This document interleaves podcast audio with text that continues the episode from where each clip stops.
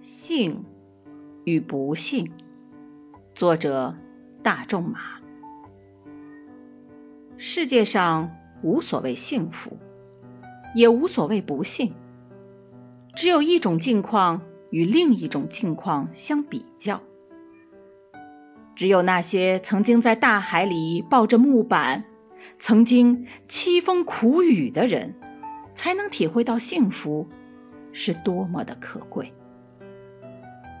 尽情的享受生命的快乐吧，永远记住，在上帝揭开人类未来的图景前，人类的智慧就包含在两个词中：等待和希望。